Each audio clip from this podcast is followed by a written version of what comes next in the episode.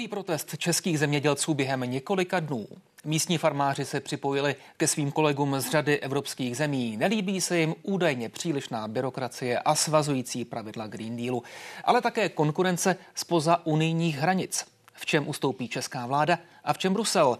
Máme chránit malé farmáře před obřími podniky. A jak má české zemědělství vypadat za 10, 20 nebo 30 let? V interview ČT24 se mimo jiné na tyto otázky zeptáme ministra zemědělství Marka Výborného. Hezký večer, díky, že jste přišel. Dobrý večer, já moc děkuji za pozvání. Pane ministře, kdybyste byl zemědělec, ale budu to konkretizovat, kdybyste byl farmář, který hospodaří na relativně malé farmě, byl byste dnes demonstrovat? Určitě bych měl důvod, proč eh, jít demonstrovat, protože ta přemíra třeba byrokracie, administrativy, což byl jeden z důvodů dnešních protestů v celé Evropě, eh, tak eh, ta drtí úplně každého. Hmm. Je toho malého farmáře, který hospodaří na relativně malé rozloze, na úžasné rodinné farmě, stejně tak jako reprezentanty třeba velkého zemědělského podniku to bohužel, bohužel eh, ta byrokracie nezná bratra, nezná rozdílu mezi malým nebo velkým. Já bych asi měl dodat, že to není úplné sci-fi ve středoevropském prostoru, protože váš slovenský kolega ten skutečně vyrazil na traktoru, kde demonstrovat společně se slovenskými uh, farmáři. Um, co je podle vás tím spouštěčem těchto protestů? Eh, myslím, že to je eh, dlouhodobě neřešená situace eh, ze strany Evropské komise, která se začala postupně měnit až teď před několika málo týdny, protože samozřejmě ta byrokracie, administrativa, tak ta se to je, to je nezrodila ze dne, ta se nezrodila ze dne na den. Je, je také zrozena z Bruselu, Eh, řekněme, v gesci Evropské komise? Uh, to je klíčová otázka, ke které se určitě dostaneme. Ale je, jenom dodám ještě jeden, jeden podnět a jeden názor. Tomáš Majer, odborník ze Zemědělské univerzity, eh, říká, tím konkrétním spouštěčem byl propad cen komodit v posledních měsících.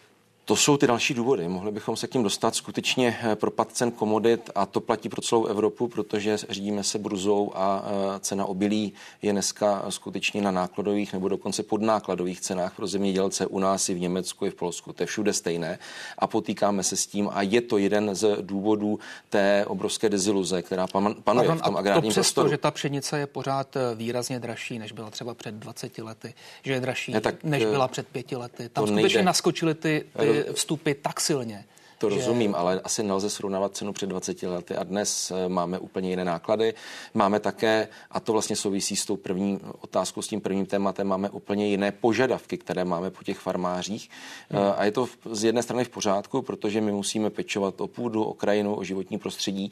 Je to v zájmu všech, i těch farmářů, protože přece chceme předat půdu těm příštím generacím, ale logicky každá ambice eh, navíc, každá regulace Eh, tak sebou eh, přináší větší náklady, přináší sebou větší míru té byrokracie a to je celý ten problém. My jsme začali obrovsky regulovat, ale eh, ztrácíme eh, potom tu motivaci těch zemědělců, těch farmářů, aby se té práci věnovali a výsledkem potom jsou tyto protesty. No, Čili pojďme se... se vrátit, já říkám jednoduše, aby tomu rozuměli diváci, pojďme se vrátit ke zdravému selskému rozumu.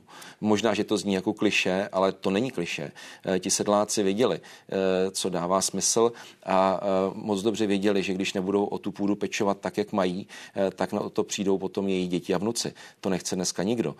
Všichni si jsou vědomi toho, že třeba konkrétně musíme bojovat s erozí, eh, protože se nám mění klima a v létě přijde ne jeden eh, přívalový déšť, ale přijde jich deset. Eh, že na Jižní Moravě prostě máme tak sucho a tolik větrno, že se tam potýkáme s větrnou erozí a musíme volit nové způsoby obhospodařování půdy. To každý ví, ale nesmí s tím být spjato to obrovské množství byrokracie a regulací a podmínek a vyplňování hlášení jednoho, druhého, třetího a nepřijde jedna kontrola, ale přijde sedm kontrol a pak přijde osmá, která zkontroluje si těch těch prvních sedm bylo skutečně vykonáno tak, jak má.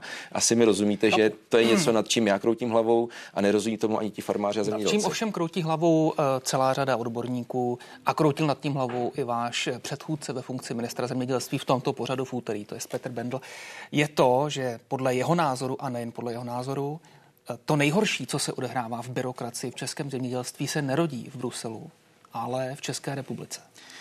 S tím bych trochu polemizoval, eh, protože eh, nepopírám to, že někdy dokážeme být bruselštější než Brusel. To, to nesporně mm, je pravda, ale eh, že bychom si to všechno působili tady u nás, tak to pravda není. No asi ne všechno, ale podstatná to část tak, je způsobená v Česku. Ono na tu, na tu kontrolu vždycky přijde český úředník, nepřijde hmm. ten úředník Evropské komise. Ale pokud máme některé kontroly, které koná třeba Zemědělský intervenční fond, a já se tady musím zastat i těch zaměstnanců, těch úředníků, tak oni nechodí ze své vlastní vůle nebo na základě našich národních pravidel a podmínek, ale jdou na základě toho, že eh, to je součástí těch evropských pravidel a poté přijde ta, ten audit Evropské komise zkontrolovat, jestli naše orgány, v tomto případě platební agentura, eh, opravdu eh, dělala to, co měla. A proto první úkol, který já mám, je opravdu ne apelovat, ale jasně se dohodnout a chtít po Evropské komisi, aby počty kontrol, počty těch povinných hlášení administrace se prostě začaly snižovat. Já jsem, a neříkám to teď tady, že budu něco, ale už před měsícem jsem e, své půlroční upozorňování e, na to, že není možné, aby jsme na straně jeden digitalizovali a na straně druhé, aby rostl počet kontrol. Mluvím o eh, satelitním sledování půdy. Já jsem před půl rokem, když jsem nastoupil na rezort, tak jsem jezdil a jezdím dodnes několikrát týdně mezi zemědělce na farmy a říkám, budeme, to, budeme tu půdu sledovat satelitem. Jestli tam máte správně oset to, co jste uvedli v hlášeních, eh, v posledních plánech úběrou kontroly. A výsledek na konci roku? Ne, že ubyli. Jejich dvojnásobek. Pardon, skutečně je to čistě důsledek toho, co přichází z Bruselu. Tam eh, ty české orgány, čeští úředníci nemají žádnou volnost ne, působení. V tomto, v tomto případě skutečně nemají. Eh, u tohoto konkrétního příkladu, který uvádím, tak skutečně nemají. A důkazem toho je to, že když jsem to téma nechal zařadit na jednání Rady ministrů a vyjádřilo se v tomu všech 27 zemí a všichni ministři zemědělství potvrdili, že to ten problém je všude stejný. Mm. Dokonce v těch menších státech, než je Česká republika, jako třeba Lucembursko, tak tam mě kolegyně říkala, nebo nám říkala, počet kontrol u AMS systému vzrostl na pětinásobek. Hmm. No tak to fakt rozum nebere. A já se budu v pondělí, teď, když letím na mimořádnou radu ministrů, ptát eh, pana komisaře Vojčechovského, co se ten měsíc udělal. Jestli ti úředníci dodat. skutečně uh, nějakým způsobem Chápu. začali pracovat na změně metodiky. Musím, musím dodat, dodat zprávu, kterou jsem dostal právě teď a nevím, jestli ji máte i vy. To je, že Evropská komise plánuje a pravděpodobně právě na setkání ministrů, které se má konat v pondělí, plánuje výrazně snížit zátěž byrokracie pro evropské farmáře a třeba počet kontrol o 50%. Máte o tom informace? Mám o tom informace neoficiální, tak eh, teď už je to oficiálně potvrzeno. Eh, zaplať vám za to. Tohle by byl stav, se kterým eh, byste byl spokojen, nebo bude pokračovat ne, dál? Ne, to, se musí, to musí pokračovat dál. Tak speciálně pokud u tohoto jednoho systému, a znovu říkám, to téma jsme otevřeli my jako Česká republika mým prostřednictvím už v lednu a toto je ten výsledek, tak je vidět, že ten tlak skutečně funguje, zaplať pamu za to, ale pokud digitální digitalizujeme celý systém, tak nemůže ten počet kontrol zůstat stejný. Já chci, že musí, v tomto případě musíme jít pod 50%, protože eh, opravdu nedává smysl, když to zjednodušíte a bude chodit stejný počet kontrol. Eh, vždyť eh, je to o té míře regulace. Pojďme být mo, eh, víc, eh, víc důvěřovat tomu farmáři, tomu zemědělci, pojďme jít motivační cestou a nikoli tím, že budeme jenom posílat kontroly, kontroly, kontroly a budeme regulovat, regulovat, regulovat. To je celý problém evropského i českého zemědělství. No, že se k tomu vracím stále a znovu. My přece můžeme něco dělat hned a sami a nemusíme mm-hmm. čekat ani na radu ministrů Evropské unie. Konec konců na ministerstvu zemědělství funguje už od roku 2008 komise pro debyrokratizaci. Antibyrokratická. Tak, dobře, no tak ale zaměření jo, jo, asi, asi velmi Já nemám velmi na tu podobné. negativní předložku D, ale tak, eh, protože to má různé konotace, já říkám, nebo oficiálně se skutečně jmenuje antibyrokratická komise. Problém je to, že, jak jsem zjistil, eh, eh, tak za těch předchozích ministrů tak úplně nefungovala, neplnila ten účel, který měla, ale to se změnilo. Já jsem skutečně a, e, mám s nimi dohodu, dokonce na to jednání se snažím, když to jenom trochu jde jít i osobně a já nechci, aby se tam přijeli sednout k kafe a ke chlebíčkům a e, poklábosili, jak je všechno špatně a e, jak to zemědělství jde do kopru. Pardon za ten výraz, ale já chci, aby mě předložili konkrétní výsledky. Jedna a čtyřka, popsaný problém, kde je zbytečně kontrola navíc, kde by šlo evidenci dělat jinak, jednoduše a podobně, Co je potřeba ministře změnit? Změnit zákon, změnit vyhlášku, změnit nařízení vlády, dej pokyn řediteli ZIFu. hodně za ta poslední léta? Uh, uh, nebylo. Takhle konkrétních, znovu říkám, mně nestačí říct, pane ministře, máme mnoho hmm. byrokracie, je potřeba s tím něco dělat. To mě nestačí. Já chci, to jsou lidi, v tom nesedí úředníci v té komisi. V té antibyrokratické komisi sedí ty farmáři, sedláci, zemědělci z té praxe. A já říkám jediný. Pánové, dejte mi konkrétní podněty, jedna A4, popsat, o co jde, co se musí učinit, změnit zákon, vyhlášku, nařízení, dát pokyn řediteli ZIFu, České plemenářské inspekce, já nevím komu dalšímu. A e, já to posoudím a pokud to bude realizovatelné, udělám to hnedka nebo připravíme změnu zákona. V tuhle tu chvíli já jsem ten pokyn dal už e, před několika týdny, e, připravujeme antibyrokratický balíček, Eh, kde bude všechno, co je potřeba v legislativě změnit. Jsou to drobnosti, ale když dáte 10 drobností dohromady, tak je to velká věc. A eh, toto bude potom předmětem hlasování na půdě poslanecké sněmovny a v Senátu. Vedle toho se připravuje antibyrokratický balíček té nelegislativní povahy, protože máme mnoho věcí řešeno opravdu pokynem ministra, vyhláškou, nařízením vlády a to je daleko jednodušší, než upravovat zákony. Tam to bude samozřejmě běh na trochu další trať, než se to prožene sněmovnou, senátem, podpis prezidenta. Ale tady no, jsme schopni. Na dlouhý trať trať eh, mluvil i jeden z těch členů té komise. Opět no. se vracím, vracím k Petru Bendlovi, který tady seděl v úterý. No, nám Petr říkal... Bendl má, omlouvám se, trošku no. máslo na hlavě, jako jo, protože ministrem zemědělství byl už drahně dávno a v té antibyrokratické komisi eh, různým způsobem také působil, nebo eh, lidé, s kterými je v kontaktu působí, ale ne, já tady nechci na někoho Já se omlouvám, ono taky konec konců ta moje poznámka nesměřovala k jeho působení, spíše k obecně k působení této komise. Stejně o tom mluví například Petr Havel, zemědělský hmm. analytik, který říká, z té komise vycházejí velmi dobré návrhy, které nakonec jsou zablokovány, zbržděny, zretardovány, abych tak řekl, tím úřednickým aparátem. No a to se změnilo. Já musím říct, že eh, tak, jak eh, se nastoupil... Demonstrovali by zemědělci takhle masivně, kdyby se to masivně změnilo? Ne, tak eh, ty změny ne, eh, eh, neuděláte ze dne na den, z měsíce na měsíc. Ale například to, co schválila vláda tento týden, tak to také nevzniklo z podnětu pondělních protestů nebo jakýchkoliv jiných. To jsou věci, které byly připravené půl roku, byly připravené ve spolupráci i s nevládními organizacemi, to je důležité a my je začínáme v tuto chvíli realizovat. Dneska na poradě jsme schválili další zjednodušení čerpání národních podpor přes Zemědělský intervenční fond, kdy nebude potřeba dokládat milion dokladů, ale přecházíme na sazbový systém, který vlastně znamená, že tu podporu berete na to, že máte v LPISu, to je ten systém evidence půdy, zaznamenáno, že hospodaříte na 10 hektarech. A na základě toho na těch 10 hektarů dostanete tu podporu. A pak bude pouze zkontrolováno, že jste ji využili tak, jak jste měli. Prostě je to výrazné zjednodušení pro tu platební agenturu i pro toho samotného příjemce, toho farmáře, toho zemědělce. Hmm. Takže opravdu vždycky jde dělat všechno rychle rychleji, ale upozorňuji, že eh, všechno má eh, nějaké své eh, limity v rámci toho, že no musíte právě. něco připravit. Poslední otázka k tomuto tématu. Zkontrolovat. Je vůbec myslitelné, aby fungoval ten systém zemědělství, jaký máme nejen v Česku, ale hmm. i v Evropě, který je velice silně provázán s dotacemi bez byrokracie? To přece ne, nejde jedno bez druhého. To máte pravdu. Já jsem nikdy taky neřekl, že jdeme zlikvidovat byrokracii, hmm. protože v okamžiku, kdy fungujete na bázi podpor, a evropské zemědělství bez toho nemůže fungovat. To tak prostě je nastavené, eh, to by, museli jsme, to by museli být zrušeny všechny dotace všude v Evropě a řekněme si na rovinu, to je nereálné. Tak v okamžiku, kdy přece dáváte nějakou veřejnou podporu, ať už národní nebo evropskou, tak eh, je povinností eh, toho správce zkontrolovat, že ten příjemce s ní naložil tak, jak měl podle nějakých pravidel. Takže vždy tady nějaká byrokracie s tím spojená bude, ale já chci, aby eh, byla minimalistická, aby nespůsobilo to, hmm. že ten farmář tráví víc času u počítače. Jinými slovy farmářů teď říkáte, nebude to úplně bez papíru, ale počkejte, za rok bude to lepší. Jednoznačně.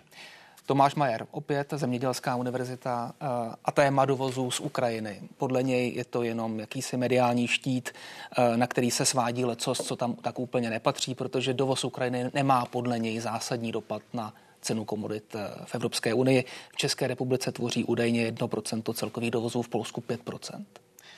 Je pravdou to a souhlasím s tím, že eh, nemáme český trh zaplavený ukrajinským mobilím, jak se tady někdy eh, říká, nebo jak někdo tady se snaží přesvědčit veřejnost. Eh, my ta čísla máme, když vezmu, že v České republice vypěstujeme 8 milionů tun obilí, 8 milionů tun, 5 milionů je naše spotřeba, 3 miliony se musí dát na export, vyvést někam do zahraničí a my v tuto chvíli registrujeme maximálně desítky tisíc tun ukrajinského obilí v České republice.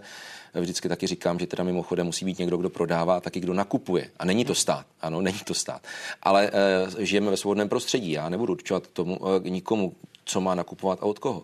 Ale není to tak, že by český trh byl e, zavalen ukrajinskými komoditami nebo ukrajinským obilím. Nicméně e, v celé Evropě samozřejmě e, ta ukrajinská produkce je. Ukazuje se, že ty koridory solidarity, kdy jsme upozorňovali na to, že je potřeba to ukrajinské obilí dostat do severní Afriky, na Blízký východ, tam, kde je skutečně potřeba, takže nefungovaly tak, jak úplně měly.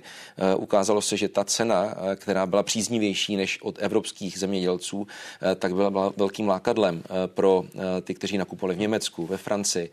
A samozřejmě, když vám to ukrajinské obilí a nebo i z jiných třetích států zůstane v Evropě, tak to má samozřejmě logicky tlak na tu cenu. Hmm. Eh, a ta cena je stejná pro celou Evropu, protože je určována burzou. Takže ten problém eh, bych tady úplně nezlehčoval, protože on tady reálně je.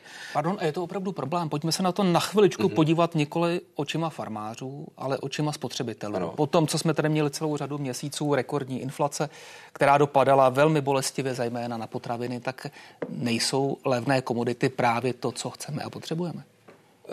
Z hlediska spotřebitele by se mohlo zdát, že ano, e, nicméně z dlouhodobého hlediska si musíme uvědomit, že e, pokud bychom šli touto cestou, tak to bude mít devastující dopad na českého farmáře, české zemědělce, na producenty mléka u nás, hovězího masa, stejně tak jako obilí. A myslím, že ten systém musí být vyvážený, že nemůžeme jednostranně říct, hmm. to je správný tlak, aspoň se budou snižovat ceny, když se podíváme podíváme, tak ono se to nijak. Třeba snížení ceny eh, potravinářské pšenice se eh, promítlo do ceny pečiva jenom eh, z 10%, protože nakonec cena pečiva je určována cenou té komodity, té pšenice a mouky opravdu jenom z 10, maximálně 15%, ne víc. Takže ono to ten vliv tak dramatický nemá, ale má to dramatický dopad na ten sektor jako takový. Pokud ten farmář neprodá, tak má plnou sípku a nebude mít kde uložit příští úrodu. A ten problém mimochodem byl skutečně jedním ze spouštěčů řidičů protestů v Německu třeba, nebo ve Francii. A e, proto já říkám, e, pojďme se soustředit na to, aby fungovala podpora Ukrajiny k tomu vývozu do těch třetích států a současně, když se bavíme o bezcelním obchodu, a neplatí to s třetími státy mimo Evropskou unii. A pojďme se zkusit nesoustředit jenom na Ukrajinu. Pojďme si říct, že ten samý problém máme na stole v případě státu Latinské Ameriky, ten takzvaný Mercosur. o které se, myslím, jednalo dobrých 20 let, která má mimo jiné nabídnout eh, dobré šance pro evropský průmysl. Určitě. Ta teď asi tedy půjde ze stolu kvůli tlaku zemědělců. No, Česká republika ji podporovala, podporuje je nadále. Já jsem pro, ať se ta smlouva dotáhne do konce. Skutečně na tom odvedeno obrovské množství práce, 20 let. Hmm. Ale pokud jde o zemědělství a musí to platit pro všechny třetí země, eh, tak je potřeba, aby ten systém byl spravedlivě eh, připravený hmm. a není možné, uvedu, eh, když otevřeme obchod třetím zemím, tak aby ale pro ty státy neplatili stejná pravidla, pro toho výrobce, a teď je jedno, jestli se jedná o průmysl nebo zemědělství, jako platí v Evropské unii. Jinak řečeno... Může tohle být součást pokud, jednání podmínek pro vyjednávání s Mercosurem? Musí. musí musí a Česká republika k tomu takhle Protože přistupuje. Já se opět ptám, jak a... si po té, po té spravedlivé rovnováze. Máme tady systém, který dotujeme opravdu masivně na té evropské úrovni, 1 bilion a zhruba třetina bilionu korun navíc každý ano. rok do evropského zemědělství. No a teď tady máme smlouvu s Mercosurem, která má přinést šance pro evropský průmysl a, když to řeknu eh, trochu zjednodušeně a brutálně, levnější hovězí pro českého spotřebitele. A opravdu, když se potom bavíme o eh, dopadech na klima, eh, o dopadech na životní prostředí, tak opravdu dává smysl vozit komplet veškerou produkci hovězího v okamžiku, kdy jsme soběstační v hovězím je Česká republika plně soběstačná, tak dává smysl vozit to hovězí přes celý svět z Argentiny. Hmm. Opět se ptám, jestli je uh, smysluplné a nutné, aby byla Česká republika ze 100% soběstačná v hovězí mase. Když no, uh, Jižní Amerika má nepochybně lepší podmínky právě v a, této oblasti. Uh, vemte si tu uhlíkovou stopu. Je to občas zaklínadlo. Vemte si, co to bude znamenat, že toho vězí maso budete vozit přes půlku světa z Argentiny do České republiky. Opravdu to chceme. V situaci, kdy máme skvělé farmy, patříme v rámci třeba plemenářství ke špičce na světě. My vyvážíme třeba genetický materiál skotu, vyvážíme do mnoha států světa, máme v tom velké úspěchy. Klobouk dolů před těmi, kteří se tomu chovu skotu, masného skotu skotu věnují. Patříme ke špičce v chovu dojného skotu. Mimochodem ten počet chovaného dojného skotu za těch 20 let klesl na polovinu hmm. ale ta úroveň dojivosti je pořád stejná. To jsou ty dopady toho, otevírání. jak modernizujeme, inovujeme ty chovy. A já chci jediné vlastně hmm. při těch dohodách s Mercosurem nebo kýmkoliv jiným. Eh, pokud platí nějaká pravidla v Unii, pro českého, bavorského, polského, litevského farmáře, že například eh, při výkrmu, eh, výkrmu kuřat eh, musí dodržovat určitá pravidla, musí krmit tím a ne něčím, co sice má lepší dopad na tu finální velikost, tak aby hmm. tato pravidla platila pro všechny. Aby ten chovatel v té třetí zemi neskončil po těch 28 dnech toho výkrmu na tom, eh, že to kuře bude o 20 deka eh, eh, těž, těžší. To znamená, že na tom samozřejmě v té ekonomice potom bude výrazně zvýhodněn oproti tomu chovateli, který vykrmuje tu drůbež třeba v České republice nebo v Polsku nebo v Německu. Tak Takhle... otázka, jestli ten zase není zvýhodněn těmi masivními dotacemi, které jsou svým způsobem unikátní v Evropské unii. No, to může být, ale to je něco, co je součástí celého toho evropského prostoru, aby Evropa hmm. vůbec byla konkurenceschopná, a to se dostaneme k té první debatě o eh, výhledech evropského zemědělství do budoucnosti, aby zůstala konkurenceschopná zbytku světa. Ázii, Severní Americe nebo taky té Latinské Americe. Vy jste zmínil některá pravidla, eh, která jsou skloňována společně s takzvaným Green Dealem. Četl jsem zajímavou větu od Milana Hanče, tedy českého farmáře. Zatím nevíme, co všechno na nás kvůli němu připravují. To vypadá, eh, jako by to potvrzovalo slova některých ekonomů, tedy že Green Deal v tuto chvíli je uplatňován jen z malé části. Jinými slovy, je to tak trochu eh, strašák spíš než reálný, eh, reálný vrah evropského zemědělství? My jsme si z toho trochu ten strašák udělali, možná sami. Já s tím souhlasím, hmm. protože ta debata, která se tady vede tento týden, zrušte Green Deal, ve středu to schvalte, to je opravdu nesmysl. A myslím, že každý soudný člověk, i zemědělec, i farmář to moc dobře ví, eh, protože eh, my eh, musíme vidět tu budoucnost, musíme vidět generaci našich dětí, našich vnoučatů a současně vidíme, že prostě bojujeme s proměnami klimatu. V létě přijde víc přívalových dešťů, teplota se zvyšuje, musíme na to reagovat, musíme třeba dokázat díky novým šlechtitelským technikám přicházet s takovým osem osivem, které bude schopno eh, produkovat eh, stejně kvalitní a stejné množství eh, toho obilí nebo jakékoliv jiné komodity i za změněných klimatických podmínek, třeba za toho většího sucha. To jsou věci, které hodně souvisí s vědou, s inovacemi. Vidíme, jak to zemědělství skutečně dneska už není jenom o těch holinách a o tom traktoru, ale je o nových precizních způsobech chování zvířat, stejně jako pěstování plodin.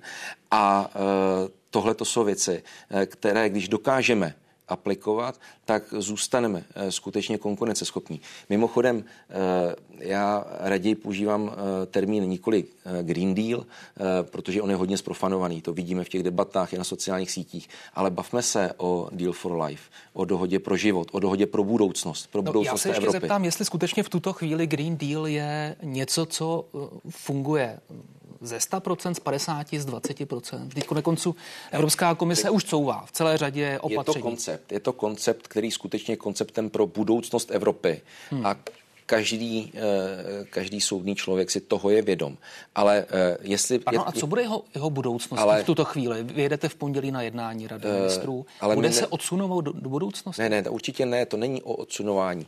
To je o tom, aby všechna opatření, která jsou součástí této politiky pro budoucnost Evropy, hmm. tak aby zapadla do reálných možností současných států Evropské unie. Aby z nás nečinila ostrůvek světa, eh, který se stane nekonkurenceschopným, protože si v rámci svých ambicí, někdy možná přemrštěných, a to je to, co já vyčítám současné Evropské komisi, že jsme v těch ambicích i environmentálních a opět ty šli ambice, to je nad rámec eh, času, nad rámec našich toho, možností. jak rychle ta opatření mají něco je, tak, něco je Vy jste otázkou říkal, času. že je potřeba to ano, rozložit v čase. Něco je otázkou času. Typickým příkladem je například uh, naplňování protirozních opatření i tady u nás v České republice, protože původní plán byl, že to mělo platit už loňského roku. Já jsem, když jsem nastoupil, tak jsem se dohodl, že se posuneme o rok, ale ukázalo se, že kdybychom po roce, kdy jsme zaváděli to satelitní sledování půdy, přišli s dalšími nároky vůči farmářům, nebyli na to připraveni, včetně těch kontrol, které to sebou logicky ponese, eh, tak bychom celý ten systém dostali do stavu, kde by skolaboval.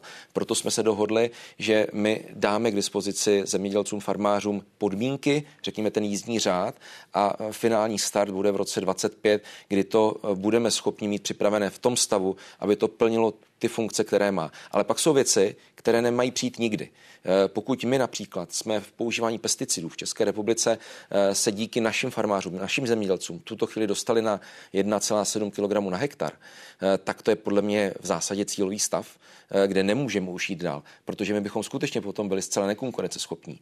Ale já chci po italském zemědělci, po belgickém farmáři, aby oni šli z těch 6-8 kg dolů. Pojďme být solidární v rámci celé Evropy, ať skutečně náš farmář je ve stejném postavení jako ten francouzský, belgický nebo italský. Takhle vlastně z Evropy ještě na malou chvíli je... zpátky do České republiky. Probíhá v České republice a konec konců mezi oborovými organizacemi v České republice boj mezi malými a velkými farmáři. Tady stojí proti sobě Agrární komora, Zemědělský svaz a Asociace soukromého zemědělství. Eh, já bych to asi nenazval boj. Eh, to, že tady jsou na některé věci, protože eh, ty organizace se dokáží shodnout. Jako otázka byrokracie trápí opravdu úplně všechny stejně. Ale jsou tady věci, které vidí ty organizace, kdy jedna hájí zájmy těch malých rodinných farem a jiní zase hájí zájmy těch středních nebo větších podniků, tak na některé věci mají odlišný názor. Je to třeba i ta otázka nastavení těch přímých plateb, které jdou přímo na tu plochu. My jsme v roce 2022 2021 2021, kdy jsme definovali eh, tu společnou zemědělskou politiku, tak jsme slíbili, že to prostředí narovnáme, eh, že eh, není možné, aby nadále ti malí farmáři byli znevýhodněni a po tom prvním roce, kdy jsme teďka vyhodnocovali, vyhodnocujeme ty dopady, tak se ukazuje, že tuto ambici, kterou máme vtělenou v programu prohlášení vlády, tak jsme skutečně naplnili. Je to v pořádku, nicméně se ukazuje, že nastal poměrně výrazný propad u těch středně velkých podniků. Jenom velmi, a velmi krátce to musíme a, a změnit. je cestou dopředu zastropování dotací? Eh, není to jediná věc, která by všechno spasila, tak jak někteří říkají. Já myslím, ještě asociace opat... soukromé zemědělství k tomu dodává, ona to je také věc, která je neproveditelná, vzhledem k tomu, že my v podstatě nemáme registr. přesný registr Přesně toho, co, uh, jaké které pole ano, v České republice komu patří. A to uh, já jsem, uh, mě to taky překvapilo a uh, já uh, přinesu v příštích týdnech na jednání vlády materiál nebo minimálně na poradu ministrů, uh, kde chci, aby se jasně určilo, který rezort nebo který orgán za to bude zodpovědný zodpovědný, aby takový registr nebo nějaký systém sledování propojenosti nejenom v zemědělství, ale i mimo zemědělství skutečně zavedl. Jde o tu majetkovou propojenost. Považuji to skutečně za důležité. Omlouvám se, až tohle bude hotové, tak to je jediná věc, která stojí v cestě zastropování dotací. Potom přijde. Uh, je to ta zásadní věc, ale já chci zdůraznit, ono neplatí to, co tady zaznívá, že nemáme zastropováno. Například u investičních dotací dneska už nezískáte dotaci na jeden projekt vyšší než 30 milionů korun a za celé programové období 23 až 27 si šáhnete maximálně na 200 milionů. Čili není to tak, že bychom nestropovali. Tam, kde to jde, už dneska zastropováno samozřejmě máme, ale tady se bavíme o těch přímých. Ale znovu zdůrazňuji, to není ten jediný samospasitelný nástroj. Eh, já chci, aby ten systém byl nastavený maximálně spravedlivě, abychom neměli tady do budoucna jenom skvělé rodinné farmy a 15 velkých holdingů. To bylo úplně špatně. Když nám z toho vypadne ten Máme střed, posledních pár vteřinek, přijdeme chcete, aby ten cené, systém byl trochu jiný, aby byl spravedlivější, bude také dražší pro české daňové poplatníky. Uh, to si myslím, že úplně ne. Eh, samozřejmě všechny případné náklady z toho národního rozpočtu jdou potom za, státním rozpočtem, ale my se snažíme ten systém nastavit tak, abychom ho udrželi v těch mantinelech, eh, které samozřejmě máme dnes. Minister zemědělství Marek Výborný byl naším hostem a já moc krát děkuji. Děkuji za zajímavý rozhovor. Díky. A ještě přidám pozvánku na večerní vysílání ke stejnému tématu, proti komu a čemu se zemědělci bouří, se zeptáme v událostech komentářích dvou europoslanců Alexandra Vondry z ODS a Kateřiny Konečné konečné s KSČM a také šéfa ovocnářské unie eh, pana Ludvíka. Od 22 hodin se dívejte na události komentáře, ale teď už na, na události. Hezký večer. thank you